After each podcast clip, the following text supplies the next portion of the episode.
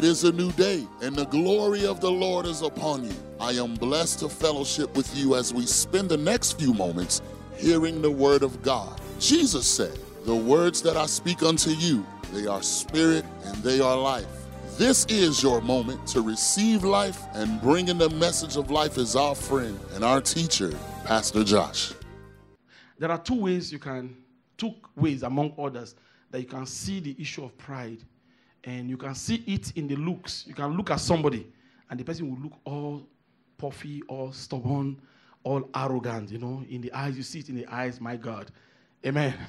You can see it. You know that, my goodness, he or she may not be saying anything, but our body language is very, very pompous. You can see pomposity.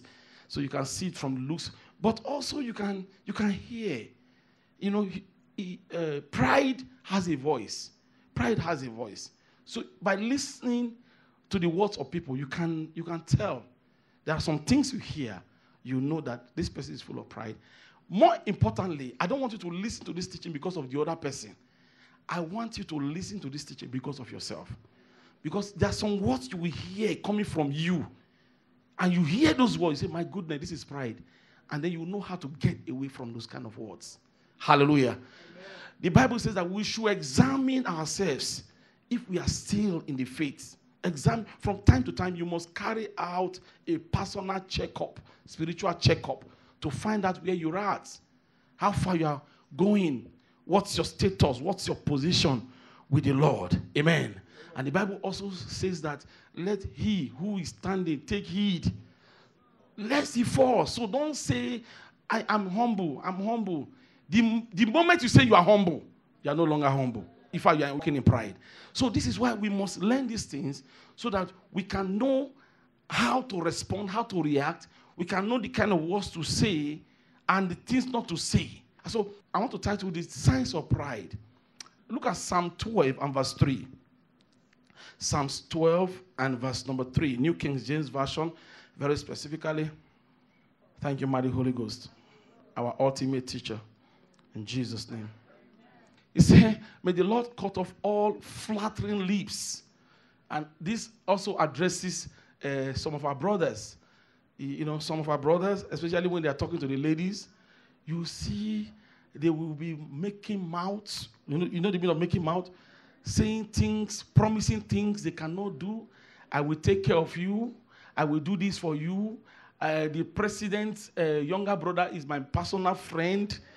Uh, the, the, the, CEO of so and so bank, we were classmates. I will hook you up. I will hook you up. And the girl follows you. Five years after, go and ask married people, apart from my wife. go and ask them, say, all the promises your husband made to you, has it been fulfilled? So you just you just lie, lie, lie through your teeth, and you deceive and you co- deceive, you manipulated, and the way women are, when the words are colorful, they hear it, they receive it, they do, and they believe you, and the whole world is telling them, no, he's lying. Oh my God, no. And you hear them, they say, oh, he's connected, he's very powerful. So I always ask, is that what he told you? I ask the young people, I say, so is that what he told you? Because what he told you is different from reality. Five years after all the thing he promised you, has he done it? He has not done anything. Flattering lips. I will do this. I will do that. I will do this. I will do that. I heard one thing. This, this guy will go to Nigeria every year. He will go to Nigeria with the promise that I will bring you to America. He's just, excuse my French, he's just sampling girls every year. I mean, while he's married, he go to go to Nigeria. I will bring you to America. And you know they believe you. You remove a wedding ring. Ah, even now, say, even with the wedding ring, it doesn't stop anything. They will still follow you. They'll say maybe the wife is a witch. So he's thinking of divorcing his wife, and then he will marry me. Breaking news. I have never seen that man who will divorce his wife and come and marry you.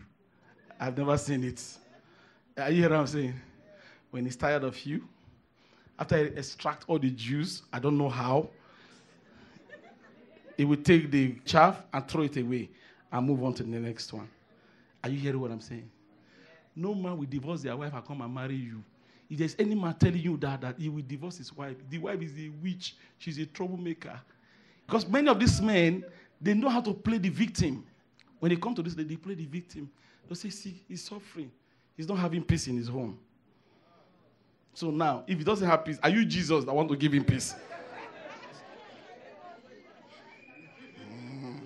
listen, listen to this. Listen, listen, listen. He said, and the tongue that speaks proud things. Proud things. So a, a, a, a, a proud tongue is a tongue that is arrogant, a tongue that releases air without substance, just pumping up and pumping up and pumping up. Of course, pride is revealed when people speak. When people open their mouth to speak, you will know that this person is proud. Hallelujah. So I want to give us some types of remarks that can come from you, and then you will know to catch yourself that, hey, I'm beginning to fall into pride when you hear those kind of statements. Number one, when you hear overconfident declarations. Overconfident declarations. And the best example I'll use for this is the case of uh, Pontius Pilate when Jesus was, when he was faced with Jesus and Jesus simply did not say anything. You know what he told Jesus? He said, Don't you know that I have the power to kill or to make you live? And Jesus said, There's no power that you have that has not been given to you. Are you hear what I'm saying? So when anybody you, you hear or you hear yourself making this kind of statement, like I can do and undo, do you know me? Do you know who you are talking to? I can mess you up. Can somebody relate to that? I can mess you up. I can do that. Please don't forget that all the abilities that we have, all the God given talents that we have, we got it from God. There is no ability that we have that we have not received from God. Are you hearing what I'm saying? Uh, I think it's First Corinthians chapter 12. I don't know if I took that down here or something. It says that we it says that we are all receivers. There is nothing that we have that we have not received from God. So if we have received from God, so why are we arrogant about it? Hallelujah. It's like somebody now you are looking down on somebody. You say, You that don't even have green card. Okay, you that you are a citizen that was born here, what did you do to be born here? Hello? You know, I heard a, a testimony of a pastor. He was saying that they went to a ministers' conference and he was trying to e- encourage his pastors to be going out to for evangelism. And one lady now got up and said the same thing that even to this evening, let's in the evening, let's go out and evangelize and evangelize. And one brother got up and said to the lady, said, It's because you are not married and you don't have children. That is why you have you are saying that we should be going out. It's because you are not married and you don't have children. Excuse me, I want to ask you if you are married, it's the grace of God that you are married. There are many people who are better than you that are not married yet. And there are many people who are married, they don't have children. It doesn't mean you are better than they. You are not better than them. It's the grace of God. It's the grace of God. People are praying for children, praying for children. They are not getting it. And people who are running away from it, they are getting it. So, what have you done to be a married person? Are you that good? Are you that pretty? What have you done to have a child? What have you done? So, there is nothing that we have. There's nothing that we have that we have not received from God. God is the source of all our blessings. Can you say a big amen? amen? Therefore, any declaration that leaves out or forgets divine factor, the way some people talk, you think God does not exist. The way some people talk, you think God does not exist. I did it by myself. I read. I did this. I did this. I did this. I did this. Where is God factor in all these things? Any comment that you are making, any statement that is coming from you that excludes the God factor is an arrogant statement. Get away from it. I say, get away from it. I say, get away from it. Number two, any comment that forgets the grace of God the grace of God. Don't forget the grace of God. Watch out. Hallelujah. Do not describe God's gift in your life as though they were your own personal achievements. Hey, And you see this among pastors. Any pastor that you can listen to and you cannot track his source, you hear people who are still moving things in the kingdom, they are great travelers. You hear, I contacted this man of God, I got this grace, I contacted this man of God, I got this grace, I read this book, I got this, I get anybody who is just saying or ministering, like, in fact, he got the blueprint from heaven, is a lie. Now, go and listen to some teaching. Many teachings on TV now. You won't hear God in those teachings. You won't hear scripture in those teachings. No God, no Jesus. No prayer, no nothing. Any comment that forgets the grace of God is a proud, arrogant statement. Look at 1 Corinthians chapter 4 and verse number 7.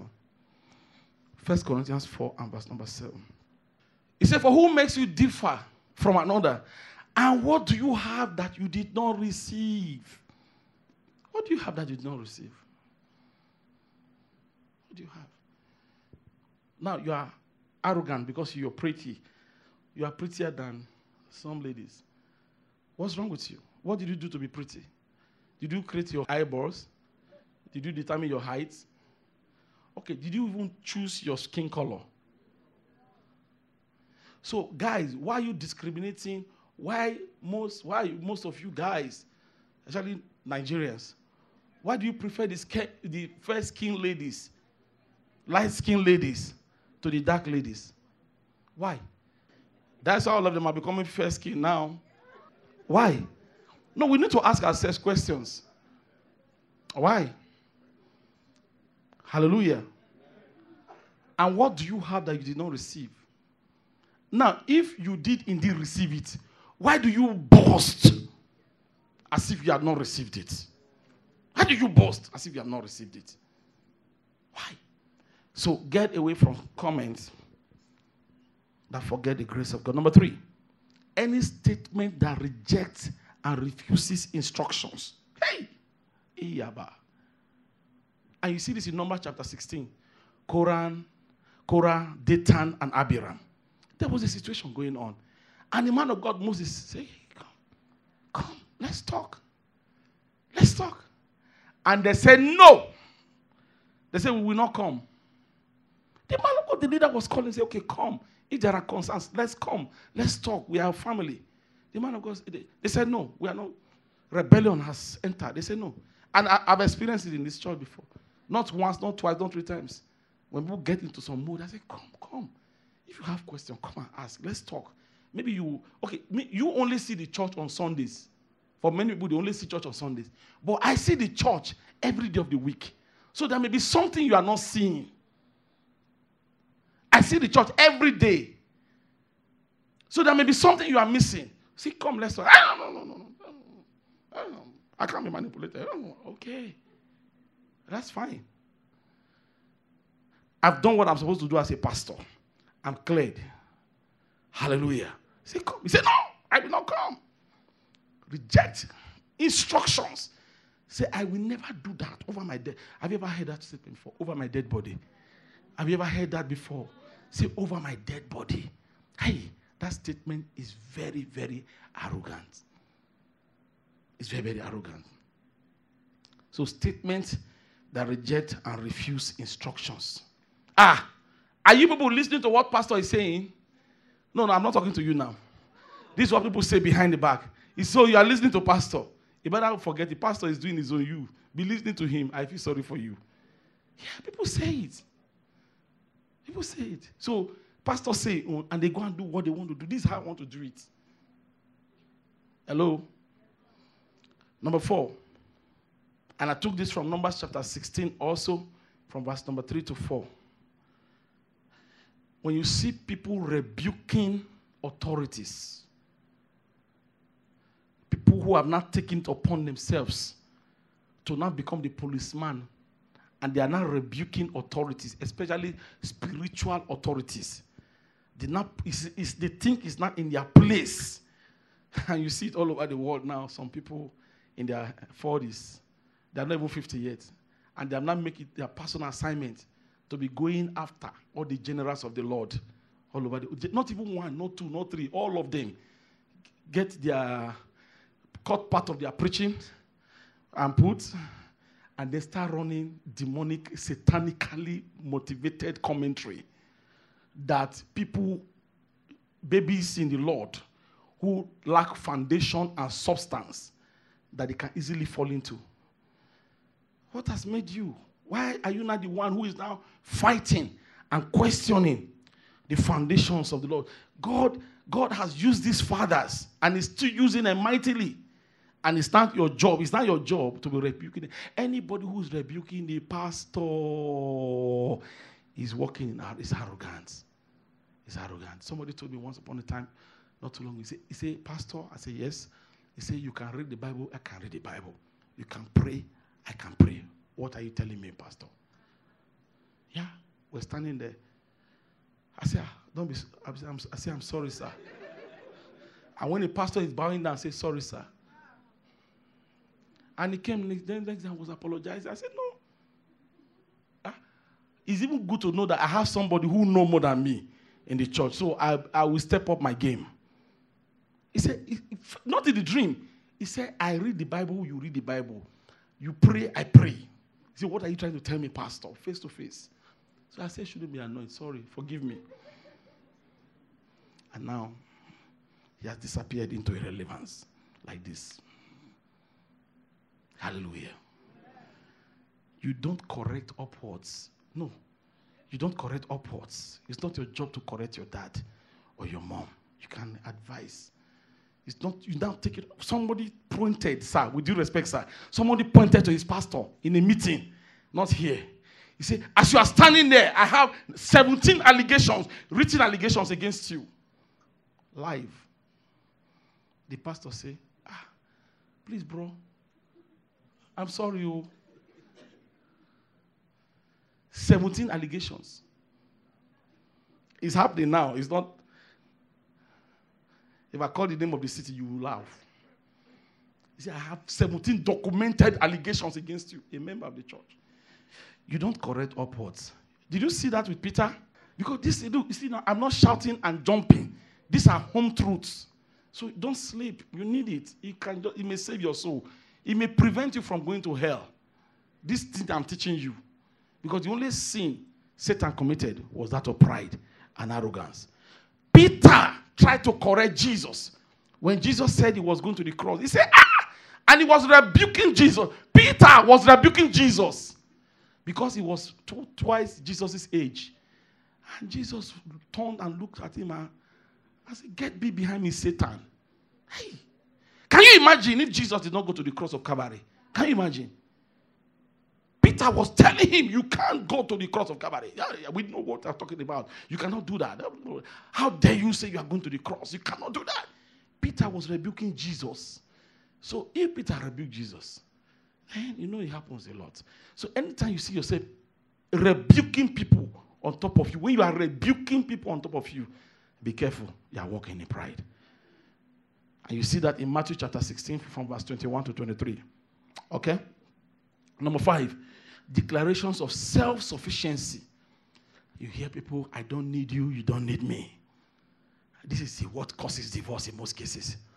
You see people, they are struggling together, they stay together, they are raising children, they stay together. Then all of a sudden, all the children have gone to college, they have done well, and you just hear, You don't need me, I don't need you. Everybody, just go like that.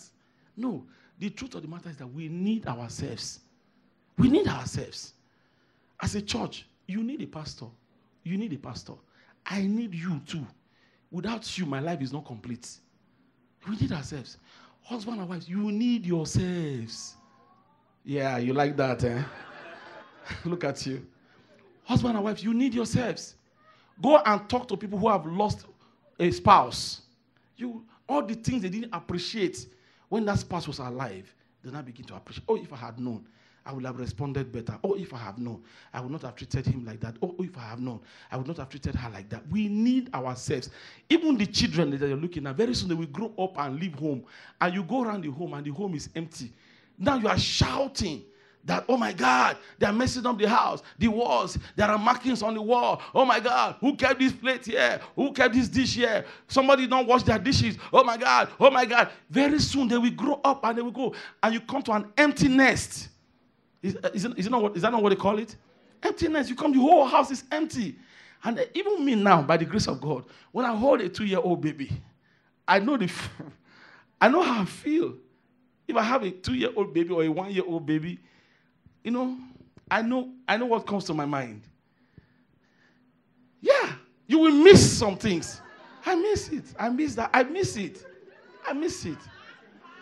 You know, I miss the children calling you dad, dad, dad. You know, there's something about the children. They always call the daddy's name fair, dad, dad, dad, dad. They are practice calling daddy's name. I miss it. Well, I don't miss it. I don't miss changing the diapers though. I don't miss the sleepless nights though.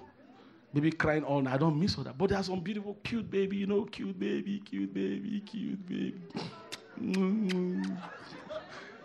yeah, I miss it. We need ourselves. Blacks need white, white needs blacks. If you have a country full of only blacks, in three weeks, everything. We, mm,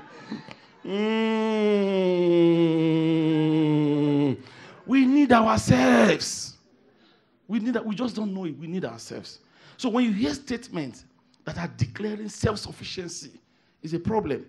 And you see an example of that of the queen in uh, Revelation, Revelation chapter 18. Revelation chapter 18, I think verse 7, verse 7 or so. You see that the, a particular queen, you go and read it and you find out, and um, you say, Oh, I, I don't need you, and whatever. Mm-hmm. So, number six, every time you begin to hear statements that belittle others, you know, when you begin to see statements from your mouth that belittles others, that undermines the effort of others, say, hey, what are they doing? Hey, hey, he's just, uh, he's just, he's just lucky. He's just lucky. Well, it's just, it's instant success. It's just, he just, you know, I mean, okay, is that, is that what they're doing? Oh, okay, okay. You know, um, they're coming up, they're coming up. That's not the issue. How you hear what I'm saying? A brother comes and give a testimony that he prayed for somebody, he got instant result. Don't condemn that brother. You go and pray for somebody who has headache first. Rebuke the headache and the headache go. Then we will know whether you have it or not. Stop comparing, you know, apples to oranges. Don't do that. Don't do that. Don't belittle others. I, I remember one time uh, one of my old churches, and somebody was running her mouth that, oh my God, all these Nigerian women, all they are doing, they are, all they are doing is nursing. Everybody's doing nursing, nursing, nursing. Okay. So, at least when they finish the study, they, they nursing, they don't come and beg you for food. In any case, you go and do the nursing. Let's see first. Do you understand what I'm saying? Don't undermine the effort of people. And so, if you, if you look at Hollywood, I'm sorry to use example, you listen to Hollywood, you think that it's a sin or it's a crime to be married. It's not, it's, it's, oh, thank God, those who are not yet married, you soon get married and you'll be happily married. And God will give you the wisdom to walk, to navigate, and make, you know, if you're a man, you know, God will give you the wisdom to be able to, you know, walk with your wife. And if you're a woman, God will give you wisdom to be able to walk. Because it takes a lot of hard work and responsibility. It doesn't happen automatically. So now you can't just sit somewhere and begin to point and married people and begin to say, see, see, see, see what they're not doing right, see what they're not doing right. Well, you marry first, let's see. Do you understand what I'm saying? Listen, when you when you stay close to have you seen a sister, especially a sister, not brothers now, who is planning to get married? Their head is full. Their head is very full. Oh, when my husband come home, I will just take the jacket away from him. then I will remove his shoes. The, oh, doctor. I'll remove his ties. And then I'll go and run the bath. Make it warm. And then I will just go and get the food and put on the table. And I say, My Lord. And as he's eating, I'll be massaging his legs as he's eating. And then now, listen, and when she's in that state, she's looking at all the married women around. Say, look at these people, say, they don't even know how to do. Say they are treating their husband like crap. Me, I will not treat my husband like crap. Then I get married, one week, two weeks, honeymoon, honeymoon, three weeks, four weeks, two months. Fight we start. Don't belittle the effort others are making. Okay? Especially families, as God blesses us, God increases us, and our children go and marry other people. And then you go and marry uh, somebody's son. And all of a sudden, you know, you expect your daughter to be married to this Prince Charming, this Prince Charming who does not have any, uh, everything is perfect, and, you know, he's strong. He know how to say everything right. He has all the money, he has all the connection. Before you do, she, he puts money down. But the reality is, how many you have to go to Saudi Arabia to get that kind of husband? Do you understand what I'm saying? So you might marry a man, he doesn't have money to say, but he's, he loves you, he loves the family. Okay, on the other side, you go and marry, your family marries a lady, then you expect her to be perfect. Anything she does, she doesn't do it right. Don't belittle the effort of but anytime you are making statement that belittle the effort of others, know that you are walking in pride. Number seven, statements that mock and laugh. Statements that mock and laugh at people. You remember the story of Nehemiah? That uh, those uh, opposition, Sanballat and Tobiah. They came. They said, "What is this people are building?" And they laughed. What is this? Is this uh, this thing that even common breeze do? The wall will come down. They communized it. And they were laughing. And the voice of mockery is never the voice of God. Hallelujah. And you see the authority for that second Samuel chapter 1 and verse number 20. Number 8, statement or declarations of personal greatness and achievement. I did this. I did that. I did this. I did that. I was able to build this. I was able to, and, and many of you who have been who have been under my administration for years, I've always been saying it. That anybody who will take glory for what he's doing in this church, I say God should kill that person. I've been saying it for years. Because I know there's a natural tendency for people to, if not we, hey, hey, hey. And Jesus says, I will build my church, and the gates of hate shall not prevail against it.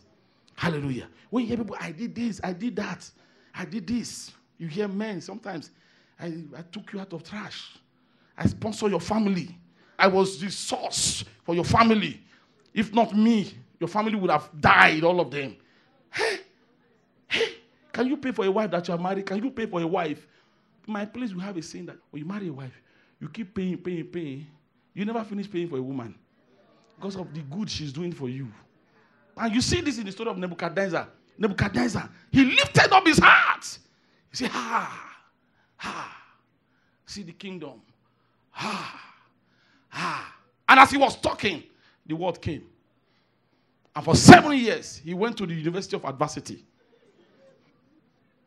Like an animal in the bush. But the thing I learned from that story is that story of Nebuchadnezzar is that even though he was in that condition, for seven years, living like an animal.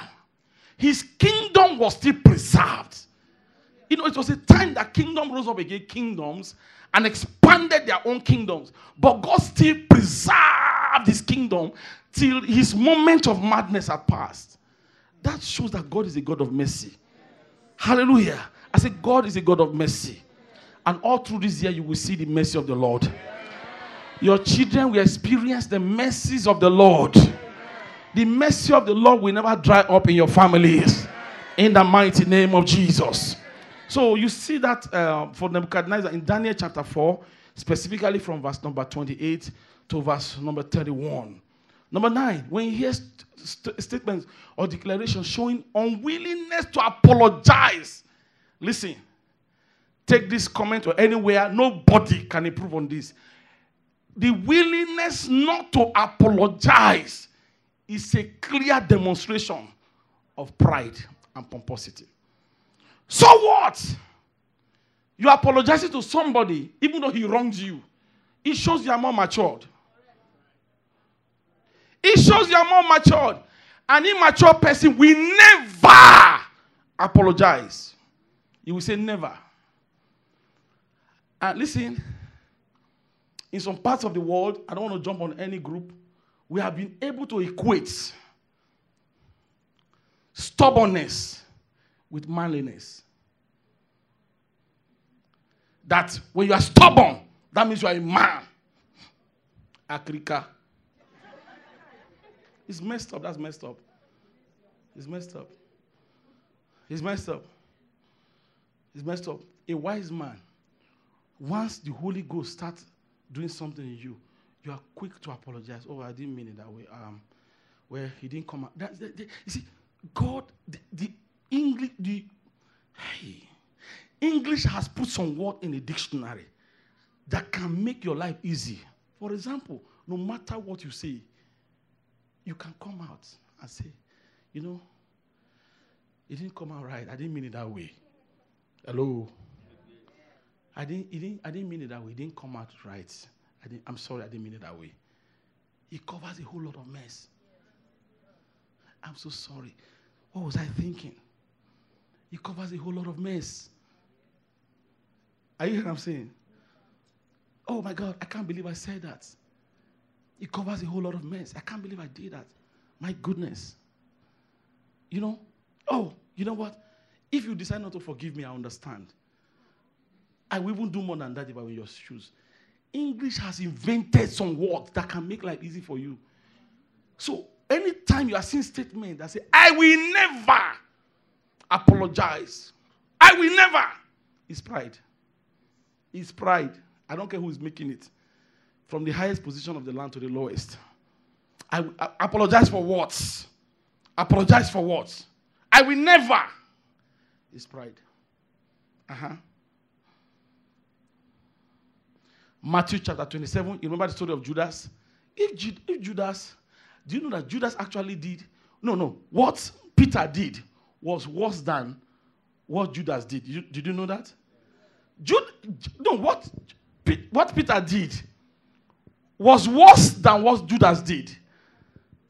Peter actually denied Jesus not once, not twice, three times, clearly, emphatically, unequivocally, irreversibly. He denied. Ah! If I, on top of it, he swore, he cursed. He cursed. All Judas did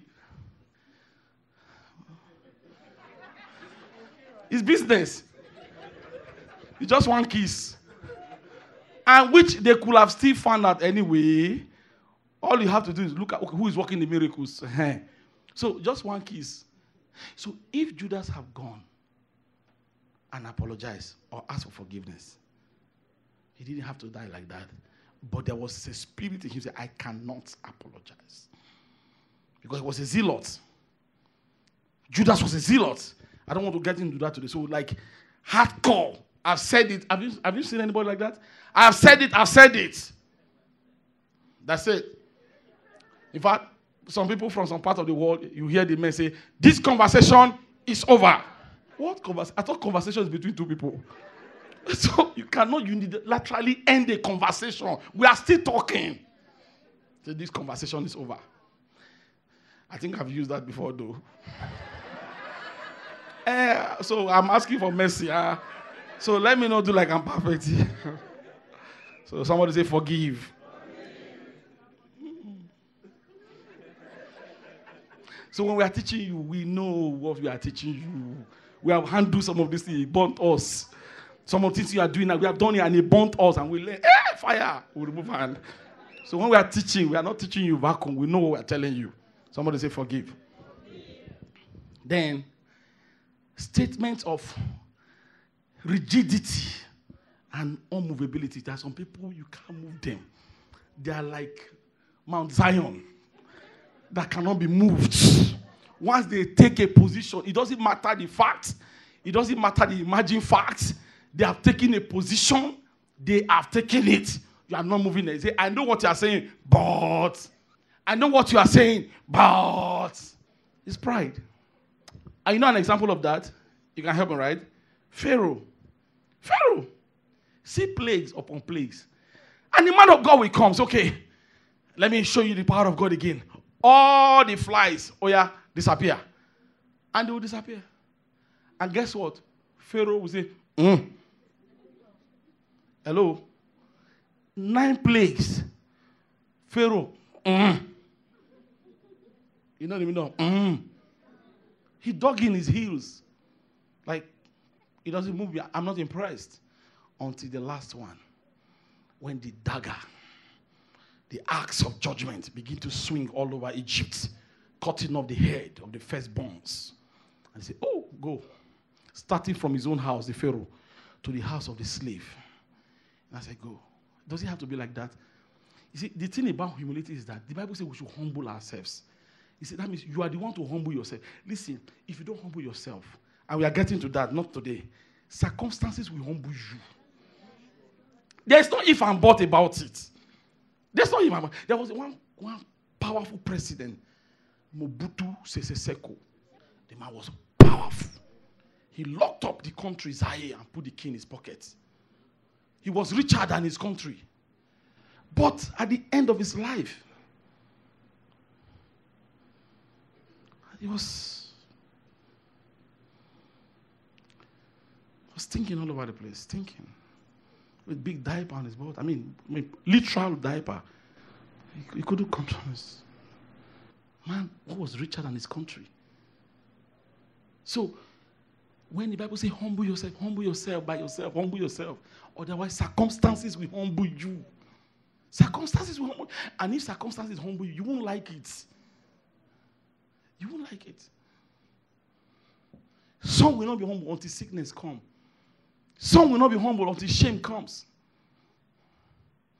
Some will not be humble until adversity comes. There was a pastor, Kenneth Hagin talks of a story of a pastor.